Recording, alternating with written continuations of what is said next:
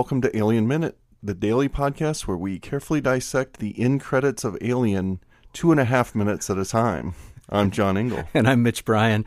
Yeah, today we're looking at minute 115 through 117, which begins with the credit for Michael Seymour and ends with the line released by the 20th Century Fox Film Corporation. Yeah, we mentioned on Monday that we were going to condense the credits into one episode to end the week neatly on a Friday and not come back for like one episode on Monday and then a half an episode. I guess it would be because there's Yeah. only 30 seconds left. That would and- be enough of that. Yeah, no, we we're just gonna give you this end of the week extravaganza. Talking about different people working on the movie and works that they've done and lots of digressions and Yeah, a few summations and some looks ahead and some acknowledgments of people that have helped us out on this. So you've got all that to look forward to today. And so, you know, that's a good possibly. Bette Midler might show up and sing "Wind Beneath My Wings" to us. I'm not promising that's going to happen. God. That's so like- weird I and just- random. I Okay. just well, I just put us on a Johnny Carson level of as far as Is that, departing. is the that what happened Yeah. at the end of Johnny Carson? Uh, see. It's didn't one of the that. last things that Wow. happened. Yeah, Okay. Well, that's Sorry. incredible. talking about Johnny Carson on an alien show. Here we go. Yeah. Well, let's start. I guess we can talk about Michael Seymour, We can. who was the uh, production designer. He won an Oscar, right? Um, he did. Uh, no, he was nominated. Nominated for an Oscar. Oscar, right. Um, and we've talked about him quite a bit. You know, I think I feel like we talked about him mainly around, or at least I did, mainly around the landing leg conversation early in the movie, as far as his contributions t- toward creating a believable external Nostromo, landed Nostromo, like for the landing party, the away team, as I like to call them, as they got on the planet. And we talked about him a lot there because he had some great ideas for how to make that a convincing shot. And as far as them exiting the Nostromo and heading out on the planet, and you know, when you take into account all the rest of the production design of the film, his name would pop up occasionally, but I think it's actually a testament to him somewhat that you don't think about him a whole lot going through the movie sometimes because the production design's so brilliant. It's not showy. It's re- so real that you're immersed in it and you're just going with the movie even even on this deep an- analysis that we've been giving it uh, sometimes i don't think about the, the set design that much because it's just so seamless and, and, and beautiful It feels very real, that's for sure. It's funny when you look over his list of credits. He worked on Theater of Blood, which is a Vincent Price picture, Yeah. and Diana Rigg. Do you know this movie Spies? i do know the movie spies How, how's that spelled? it's spelled s Asterix. uh, sp- p Asterix. y Asterix. s No And- asterisks. it's all it stars donald sutherland and elliott gould who starred in spell it for me M apostrophe asterisk i almost said A uh, asterisk. We don't have to S- do. We don't have to do the whole thing. Started MASH. Weirdly, weirdly, just So the marketing co-opting the marketing of Mash. Because I don't even think it's an acronym in the movie. I don't think it stands for anything. but we will say that it is an Irvin Kershner joint. yeah. So we love our Irvin Kershner, love our Empire Strikes Back, of course, and RoboCop 2. never say never again. never say never again. Hell, you know Uh, what? Fine Madness I commend. I commend him for never say never again. That had to be a tough job. Yeah. But he's yeah. He'd worked with Connery before on A Fine Madness. Yeah. That was probably what sealed the deal. But also, uh, Michael Seymour worked on Eureka, the Nicolas Roeg movie, The Bride, the strange Frank Rodham Frankenstein movie with, with Sting. Uh, he stayed in the Ridley Scott, Tony Scott Corporation for Revenge, which was a Tony Scott movie. You'd love Not, not one of John's favorite films. It's terrible. it's a terrible movie. Beverly Hills Cop 3. Is that- One of the worst movies I've ever Is seen. Is that Landis? It is John Landis, and I can count on one hand the movies that I've walked out of, and that was one of them. It was so bad to me. I'm a huge fan of Beverly Hills Cop. I'm a really big fan of, especially when I was in high school when this movie came out. I was looking forward. Not that I was a big Beverly Hills Cop 2 fan. It was fine. Also Tony Scott film. Going in for Beverly Hills Cop 2, I was like, this is the first one I get to see in the theater. Oh my god, it was awful. I walked right out. It was unbelievably bad. But I will give Michael Seymour this It wasn't Michael Seymour's fault. as I remember it, it was an extravagant set. I believe it was some sort of indoor uh, amusement park, which is crazy to think about. But it must have been a big job, and and I'm sure he did fine on it. I, you know, I'm sure by the end of the movie it all came together, and I just wasn't there to see it. But um, yeah, so that's Michael Seymour. uh, Les Dilly and Roger Christian come up next, right? As, And you know, Roger Christian is a fascinating character. Um, I'm a fan of the Projection Booth, which is a podcast that goes into great detail, not minute by minute. They're not going that far, but they go into great detail with movies. And Roger Christian has been really accessible to them, and he has given some great interviews especially in terms of the stuff he did on Star Wars and Battlefield Earth, which he directed. Yeah. I refer you to the projection booth for some of those really great interviews. He had had an extraordinary career, you know, working in, in the art departments and, and had worked on Star Wars and built all the hand props. He directed a movie called The Sender. Have you ever seen that? No. It's really cool. It's um it's a psychic phenomenon movie. I think it kind of got lost. There was another movie called Patrick that came out from Oh, Australia around the same Patrick, time. yeah. And I think they sometimes get confused or conflated. Uh, Kathryn Harrold is in The Sender. I think it's a really good movie and totally worth looking at if you haven't seen it, if you like that kind of a movie. Uh, so Les Dilly and Roger Christian were nominated for an Oscar on Alien, along with Michael Seymour. It was all in one under one category of um, art direction. But Roger Christian had won an Oscar for Star Wars, so so we can move on then to some more art department stuff, uh, special effects department to be more specific, with Nick Allder and Brian Johnson. Now, Mitch, did you find very much about Nick Allder? Yeah. Tell me. Oh my God. I mean, I'd be here all day if I read all of the credits and all the movies that those guys have worked on. But I mean, he worked on so many films, um, especially after after Alien. There were so many movies in the in the '80s that he that he worked on. But he worked on, I think, worked on Conan the Bar- Barbarian. He worked on a bunch of Bond films. This will be the you can hear pages turning episode. It totally is. Uh, yeah. Did you have trouble finding anything about him? Because some of these I knew you were looking up some stuff and I was looking but I wanted to point out something about this team and that's that Brian Johnson seems to get the credit like I, I hear Brian Johnson talked about all the time I see him interviewed I see things about him far more often than I do Nick Allder so I thought it'd be interesting to kind of point out that disparity between the amount of credit they each get and Brian Johnson's story is just maybe so much more compelling in a way because he had worked on the Gary Anderson shows, Thunderbirds, and Space 1999. but so had Nick Allder. See, I that's the stuff that doesn't come up. I every time I read about something, it's all about Gary John And or Thunder- Brian Johnson. Thunderbirds are go. yeah, And um, but I think it's the Star Wars connection because I don't believe Nick Allder worked on Star Wars unless he did, which then is makes this whole thing a mystery to me because everything I read is Brian Johnson got asked to do Star Wars but couldn't because of Space 1999. But Brian Johnson moved over to Empire Strikes Back and did the effects and won an Oscar for winning effects there. But I don't find anything about Nick Allder going with them. If he did, then my inf- it's it's oddly omitted from my sources. So just looking through this just list of all the things that Allder I have him listed for. Mm-hmm. Space 1999, mm-hmm. The Medusa Touch, Richard Richard Burton telekinetic movie, Nighthawks, Conan the Barbarian, The Final Option, which Jason Heck loves. He worked on The Sender for Roger Christian. Top Secret, Ian McNeice connection there because Ian's in that. The Keep. Did we mention that Ian was in Top Secret? I don't think we did. he did. was on. No, uh, Party Tricks. Wow, guys. Yeah, some little doggy poo poo. I'm sure that will that would have been an interesting one to mention. I'm sure some people just get jumped out of their chair just now. Um, But he worked on uh, Braveheart and right. Fifth Element and But, Lost in but what's the missing one? What's the? He didn't go to Empire Strikes Back with Brian Johnson. I think that's why. Yeah, See, that's so. the thing. The the Star Wars. He worked on Empire Strikes Back. He did. Yeah. See what? the According to this, Mechanical? Effects Supervisor, Production and Mechanical Effects Unit, 1980. It's so weird because I, everything I find is just did. I looked don't up know. IMDb, so Yeah. you never know with IMDb; they could be all wrong. I didn't cross reference on IMDb. I'll admit that. I was looking at people's biographies and so on on Wikipedia or wherever else I could find them, and and I was just I didn't get a lot of Nick Allder. I just got like you you got the credits, and that's all I could find. But the stories, the interviews, and things all seem to be Brian Johnson. So I don't know.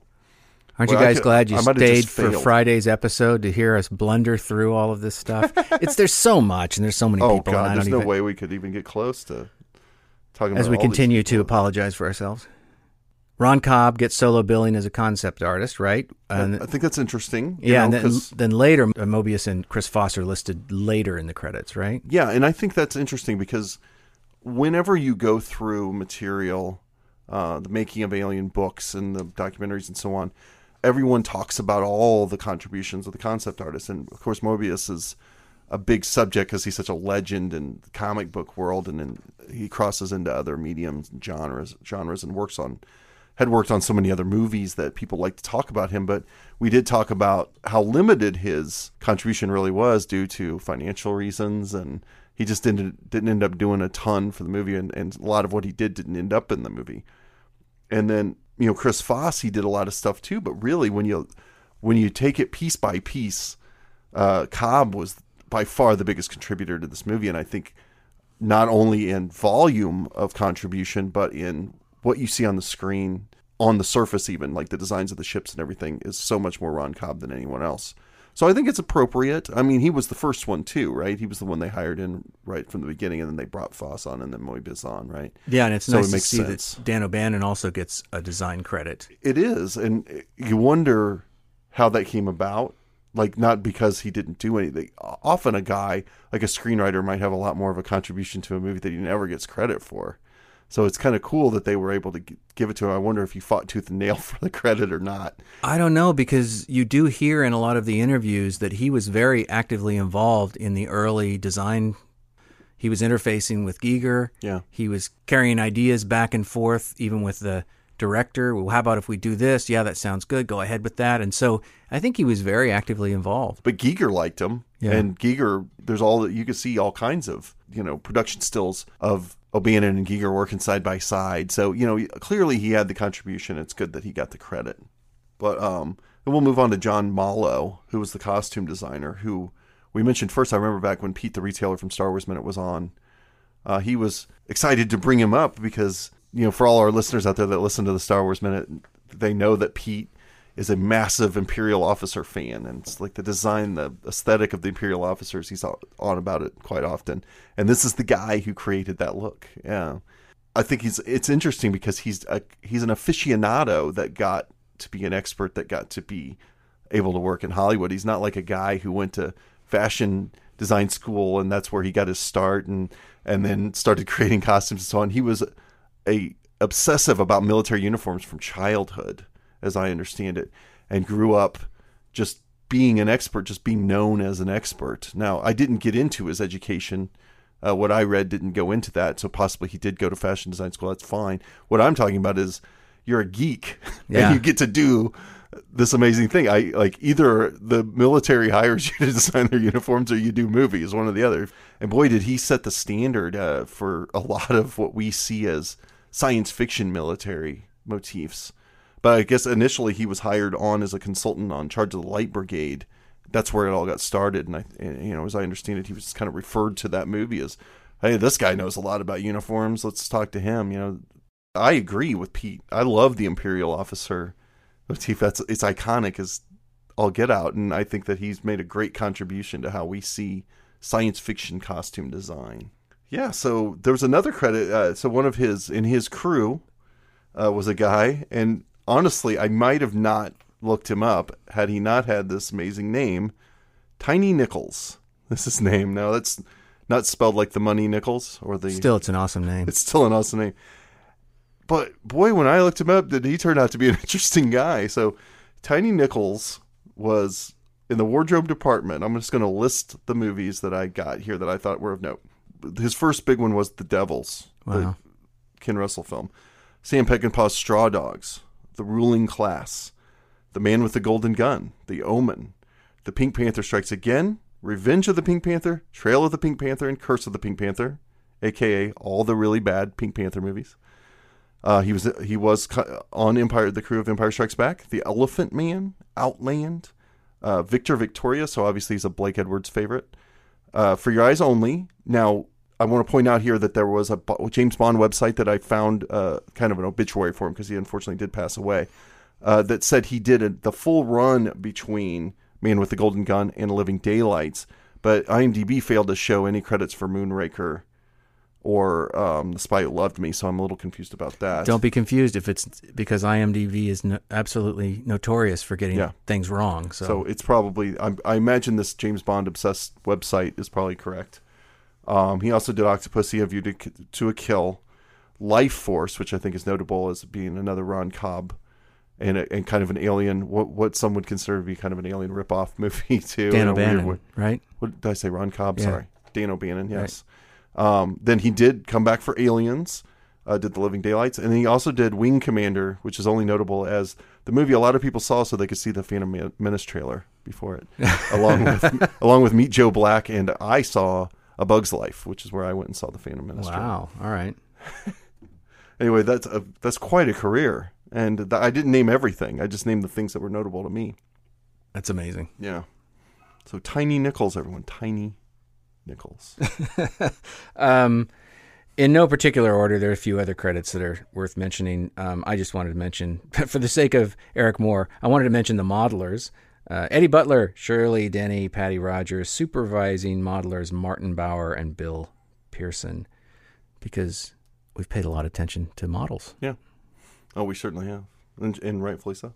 No credit to Béla Bartók, by the way.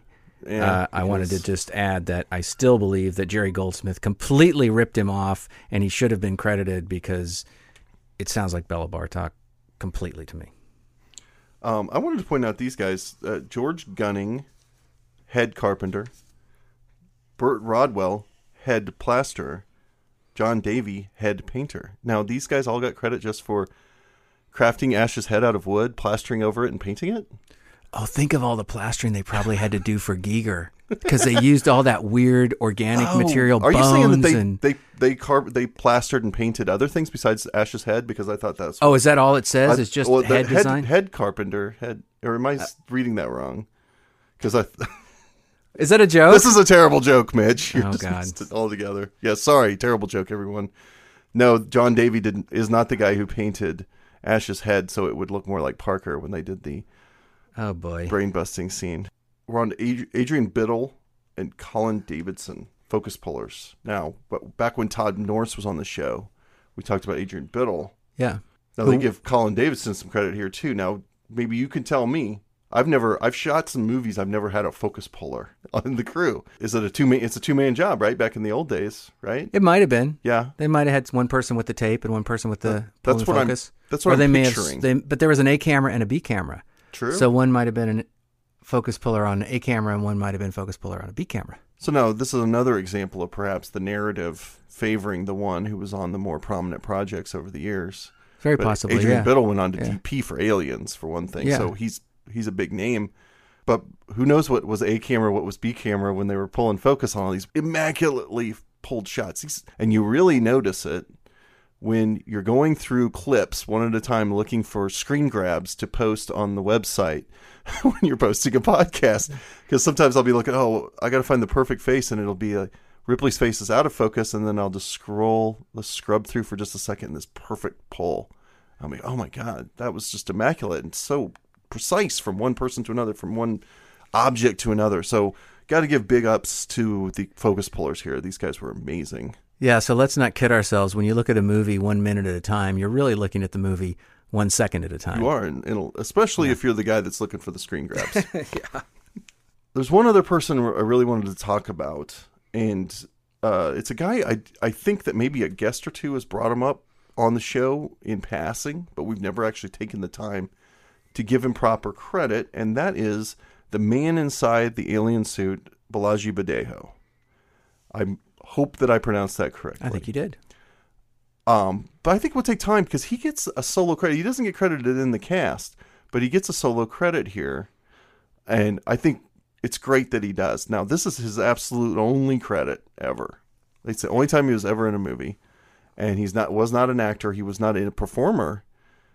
As I read his biography, he was an artist. He was a graphic designer and uh, from Nigeria, and he came up in a well-to-do family. His dad was, I guess, high up in the government and he was doing quite well, but had this troubled childhood. One, he was diagnosed with sickle cell anemia as a child.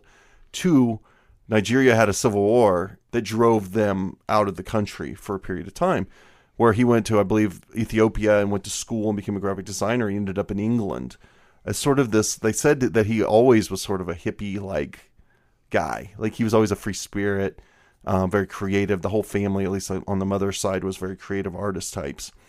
And so he, he was able to wander the world a little bit, and he ended up in England.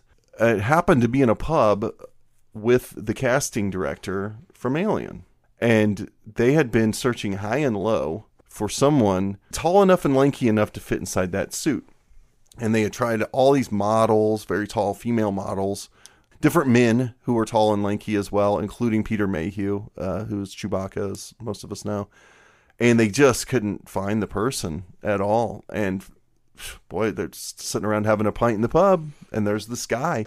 And if any of you have ever seen a picture of him, this is the most impossibly tall and lanky person you've ever seen. I mean, he beats a lot of these like Manute Bol and some of the basketball players I think of as like these seven foot, like tall, long. And his arms, his hands go to his knees and his thighs are particularly lengthy and all these things. It turned out he was just a perfect fit for what they had as an idea for the alien. And just approached him and said, You want to give it a shot? They did some molds of his body. Giger bucked against it, didn't think based on the molds that it was going to work, but they convinced him. And so it was this the whole process to get him inside this suit. And when um, it came time to shoot, boy, I guess it was a very, very difficult thing to do. And it required a great deal of study in Tai Chi and other types of movement. Uh, being a non performer, he had to learn that all from scratch. The suit was, of course, incredibly uncomfortable. Apparently, he would never complain. It was like in his nature to not complain and it took Tom Skerritt noticing that the guy had never sat down on the set to realize that he couldn't sit down.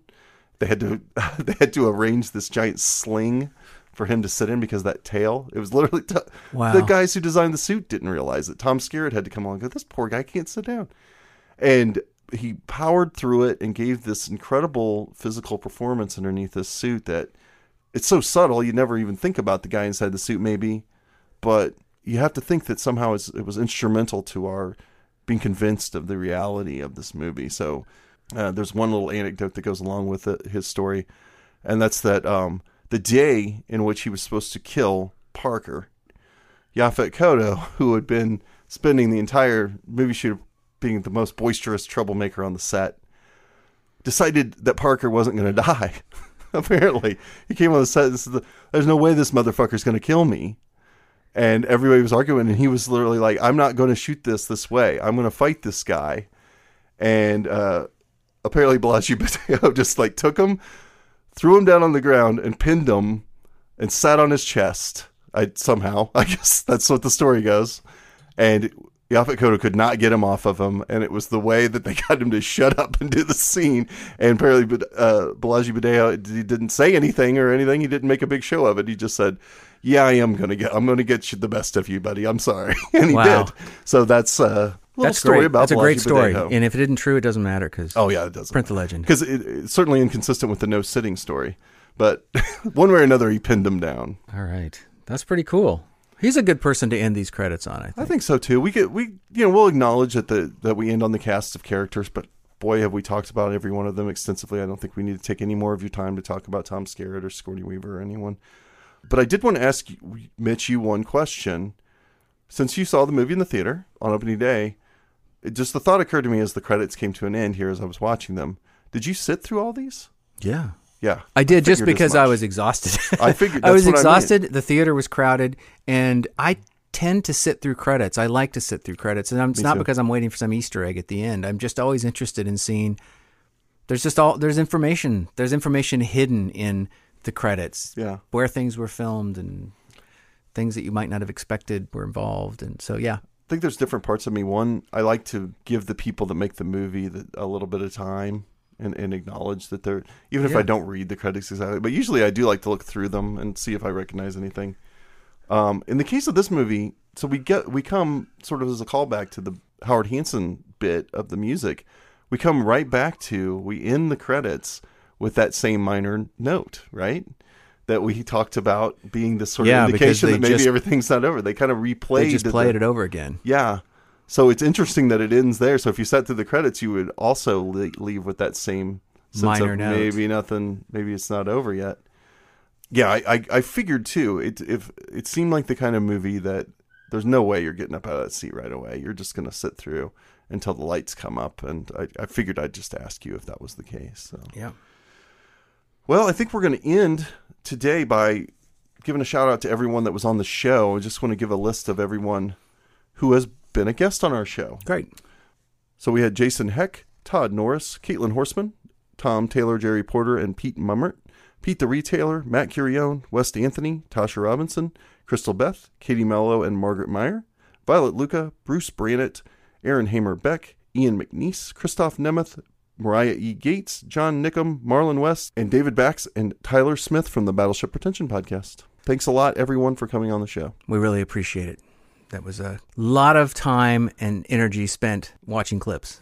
And, you know, I think this will lead me into my final thought. We'll do a little final thought moment here, and, and this will lead me right into it because I feel like we've exhausted so much what we could say about the movie Alien. So, what I wanted to say about this experience doing this, this is my first podcast, and I wanted to say that part of the what made the experience so exciting to me was the availability of all these people to come on the show. I was actually really surprised that people, uh, such great filmmakers, such interesting critics came on the show, specifically people like Wes Anthony, Tasha Robinson, David Tyler from Battleship Pretension.